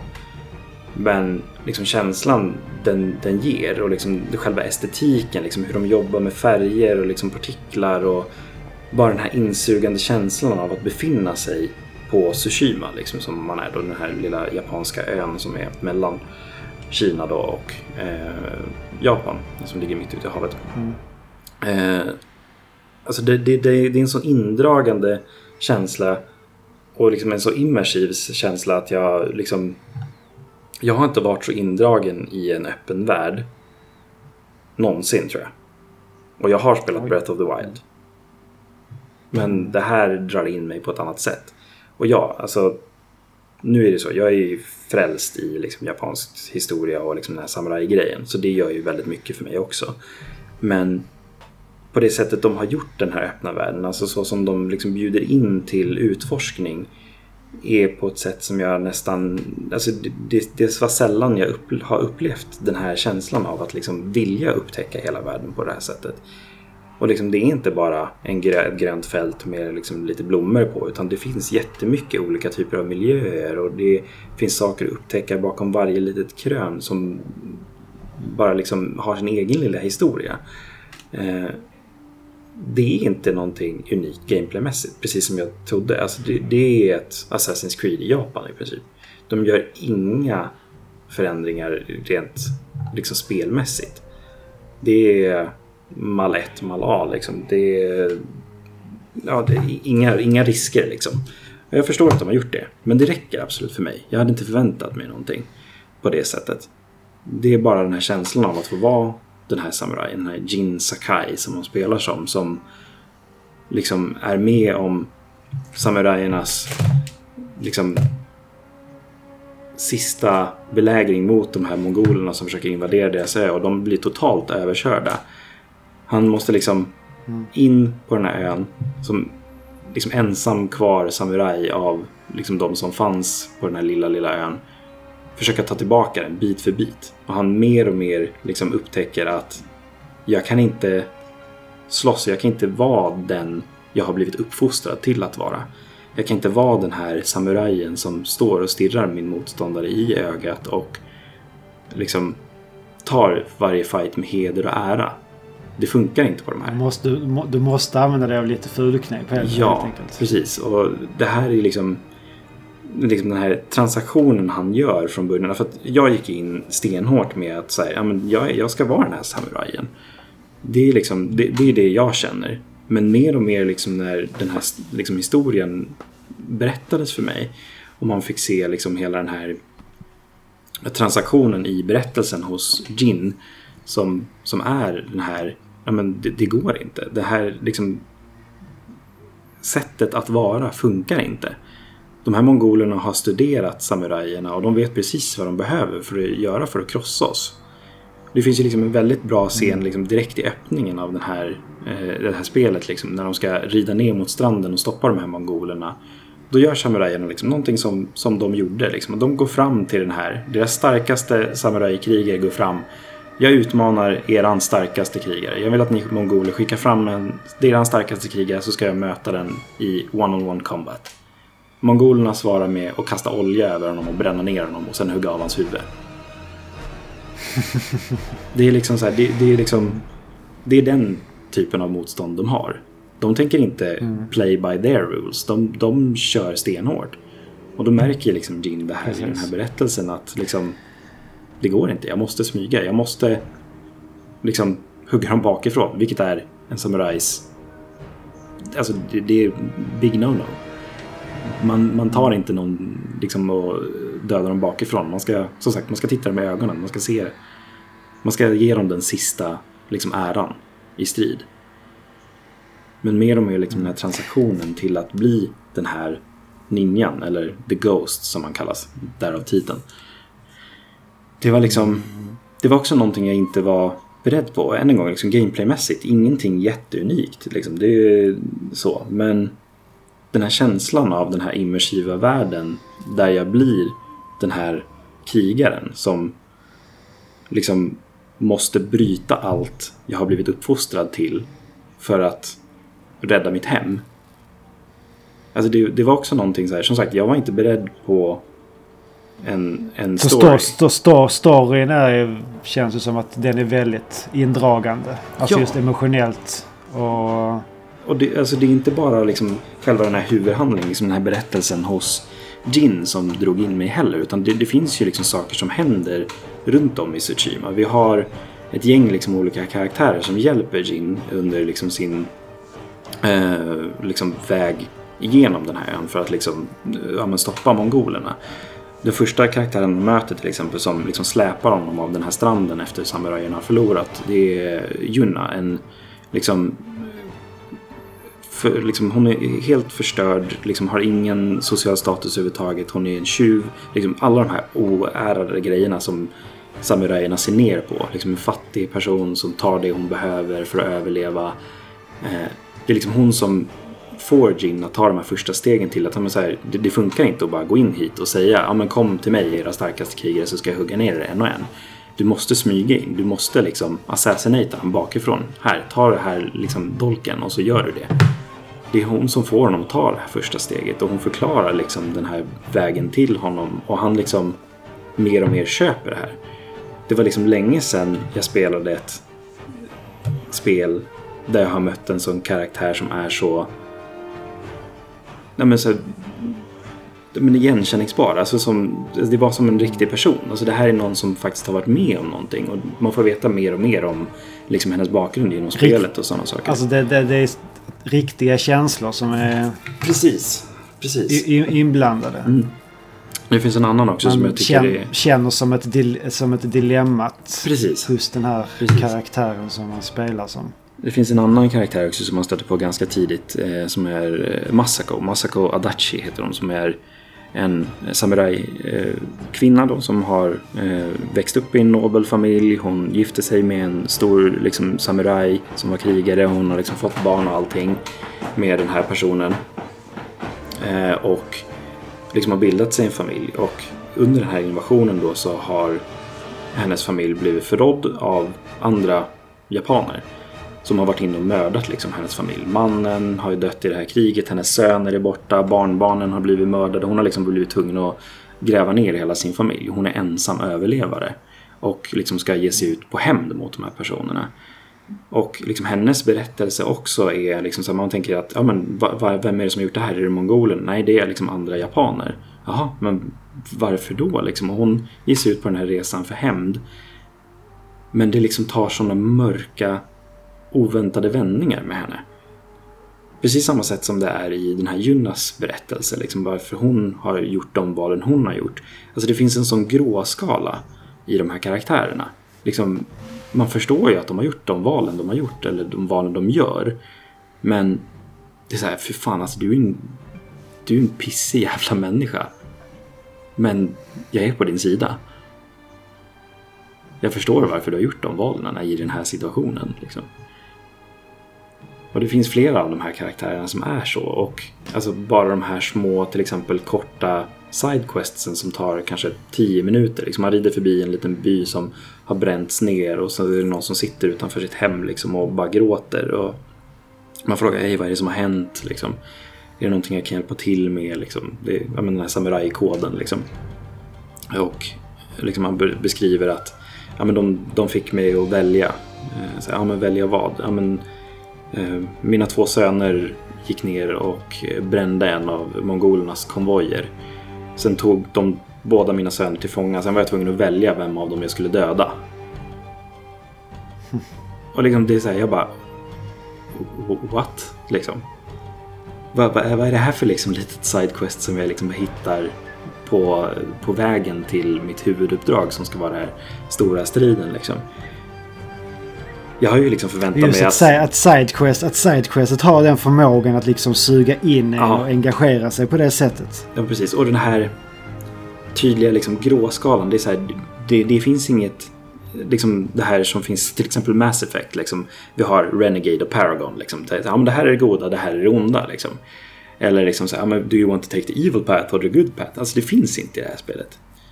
Det finns det liksom den här mittenvägen som är ja men det här är ju fan hemskt. Alltså, jag förstår att det har blivit så här, men liksom så. Jag hade ju liksom så här, när jag gick in i det här spelet så hade jag förväntat mig en story så här att ja, men du ska ta tillbaka Tsushima från mongolerna. Här är deras 20 camps, gå in och döda dem. Gör det här lilla missionet, liksom så. Och det finns det. Det finns absolut de här rensa de här campsen och det finns det här. Men i liksom vägen dit, alltså varför du ska gå till det här campet. Det var så jäkla kul att se det. Att det finns den här, att det här djupet i det här spelet.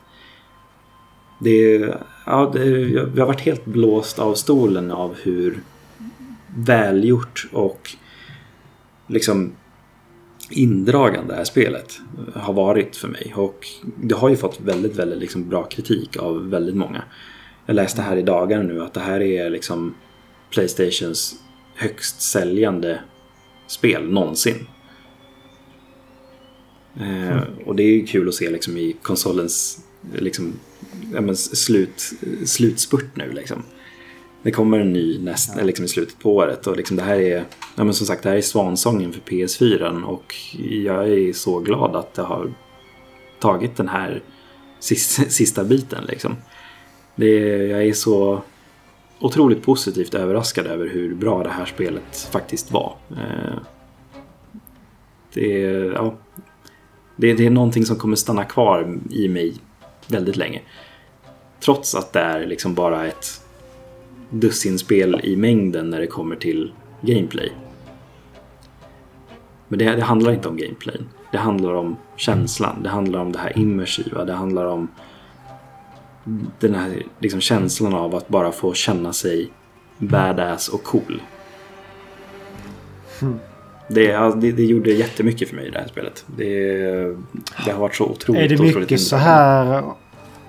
Om vi, om vi ja, lämnar lite just med storyn och mm. hela den immersiva delen av det. Hur är det med...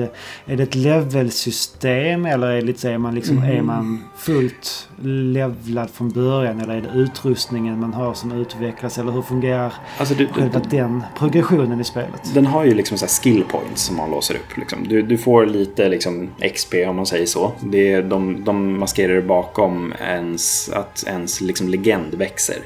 Man börjar liksom okay. som uh, The Broken Samurai, tror jag den hette. Och, sådär. och sen så liksom levlar man upp den här och får liksom en ny titel hela tiden. Liksom från The Broken Samurai vidare så till The Fearless Samurai. Uh, och sen så den sista grejen man får är The Legend of the Ghost. Liksom. Uh, för det sprids ju det här, alltså ju mer ens legend växer desto mer är det folk som känner igen den också i den öppna världen. Till och med liksom bara vanliga mongoler man kan stöta på ute på fältet liksom man rider. Då kan man liksom hoppa dit och man försöker försvara någon som har blivit tillfångatagen. Det här är liksom bara en random grej som kan hända. Det är inget quest eller så. Eh, men då kan man liksom hoppa ner och när man har kommit liksom så pass långt i spelet där folk känner till liksom the Ghost, alltså den här legenden om den här samurajen som har bara blivit det här spöket, den här vålnaden som går in och ut i campsen utan att någon har sett honom och bara rensar alla. Då har de mm. gjort så pass mycket i spelet. Det här, om vi går tillbaka till det immersiva igen. Alltså, det här, jag hugger ner två, tre av de här mongolerna. Det finns fyra kvar. Men när de ser att jag har liksom ploppat upp ur gräset och huggit ner två utan att någon har sett det. Eller liksom ställer mig där och bara eh, slaktar tre av dem. De springer. I rädsla. Det är också en sån mm. cool liksom, liten detalj. Um, och det är mycket liksom Någonting man väldigt sällan ser också i spel. För annars är det bara, ah, okej okay, men då, då kommer de attackera mig. Ja precis. Men det är ju helt men logiskt här... att de springer. Ja. Jag är the ghost liksom. Ja. Eh, och det, ger ju också så pass mycket till bara den här känslan. Liksom. Eh, och mer för att liksom svara på din fråga. Liksom, där, det har det här XP-systemet, man har skill-points, man får sätta sina skills som man vill. Man har ett samurai eh, liksom skill tree. Man har liksom Ghost Weapons som man liksom levlar upp, gör dem bättre. Man har också liksom olika stanser då som funkar i striderna. Att, men en stans är bra mot folk med svärd, en stans är bra mot folk med sköldar, en stans är bra mot folk med spjut och liksom sådana mm. saker. Mm. Alltså det är så, ingenting nytt. Man, man, man, kan, man kan ändå bygga sig lite i olika riktningar med sin karaktär. Beroende på vad man vill fokusera på. Egentligen inte. Jag maxade ut mitt samurajträd väldigt, väldigt fort. Sen så var det så här, jaha, okej nu då. Men jag vill ju inte vara det här The Ghost. Men ju mer jag spelade spelet och liksom det här storyn tog mig i en riktning så bara, men det är såklart att jag ska ha de här Ghost-vapnen. Liksom. Det är såklart att jag ska vara den här personen. Eh, så det var ju inte svårt att maxa ut allt det här. Jag har ju alla skills nu. Det var, det var inte någon trophy liksom för att få det, utan det är bara någonting som händer i spelet. Om man liksom bara spelar. Mm. Och det är liksom, det, det, bara, det bara kommer naturligt, vilket också är en snygg detalj. Ehm, det är, ja, det är extremt, extremt välgjort eh, det här spelet. Alltså bara en sån sak som, alltså de har lagt in så pass mycket animationsarbete i det här att liksom när du hugger en mongol, beroende på liksom hur du avslutar honom, så har blodstänket en särskild animation beroende på liksom hur svärdet går igenom mongolen. Mm. Det, är, det är ett riktigt så här, Det är ett hantverk det här spelet. Det märks att de har jobbat mycket på det och liksom lagt ner kärlek och tid på att få den här cinematiska immersiva upplevelsen som, som det är. Det är, det är, det är ett fantastiskt spel eh, tycker jag i, i många, många liksom, punkter och så. Då, då, eftersom du inte har sagt någonting så antar jag att de också pratar japanska. Det gör de. Det finns japanskt tal. Mm. Det finns ju till och med en, en skit nice funktion. Jag spelade faktiskt inte med den men eh, det finns Kurosawa mode. Eh, och då är det alltså då japanskt tal.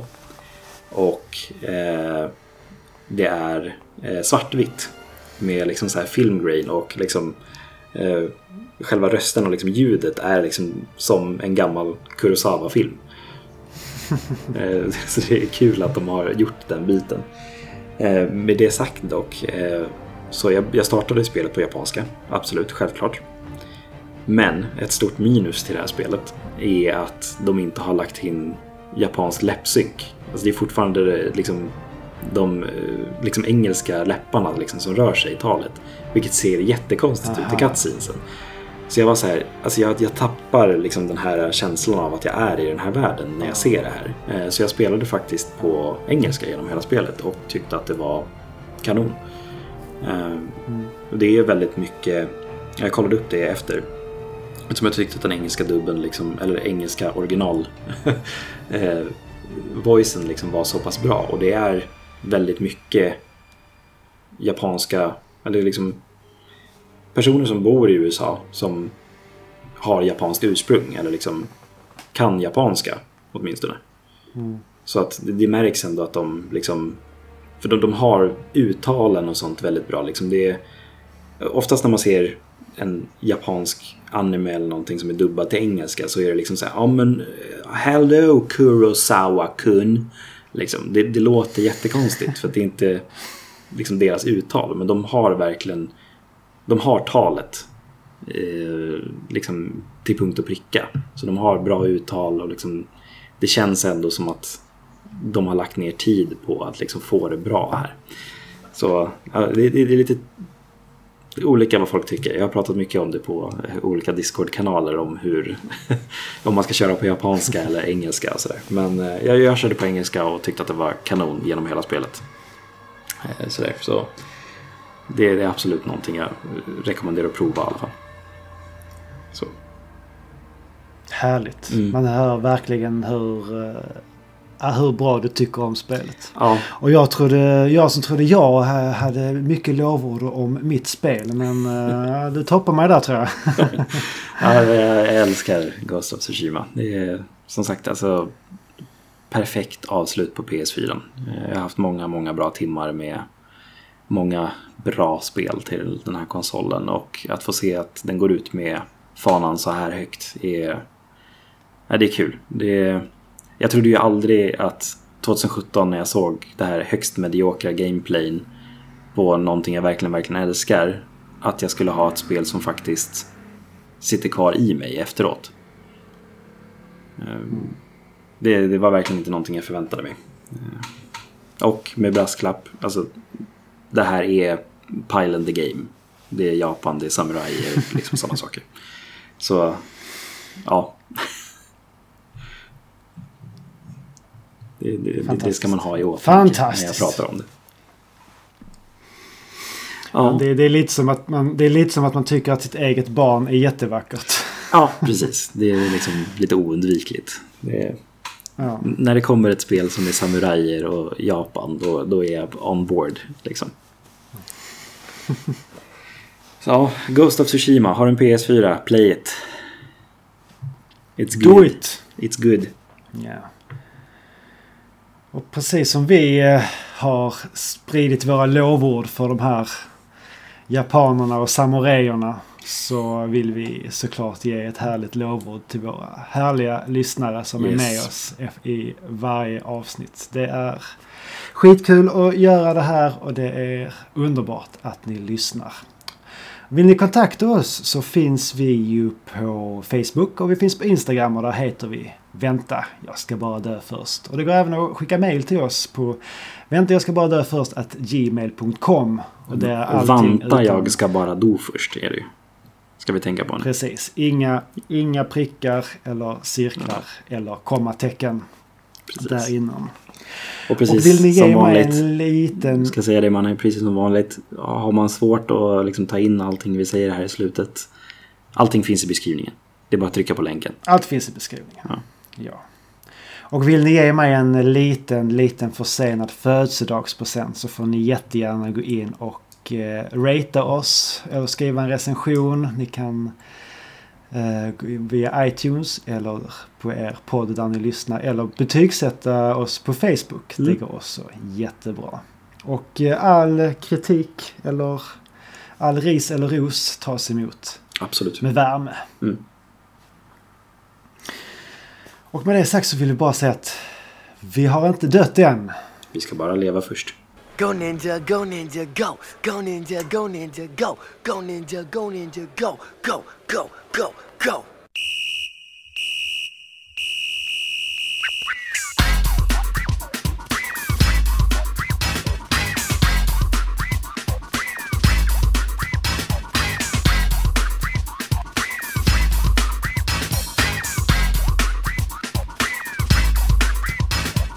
Yo, it's the green machine, gonna rock town without being seen. Have you ever seen a turtle get down?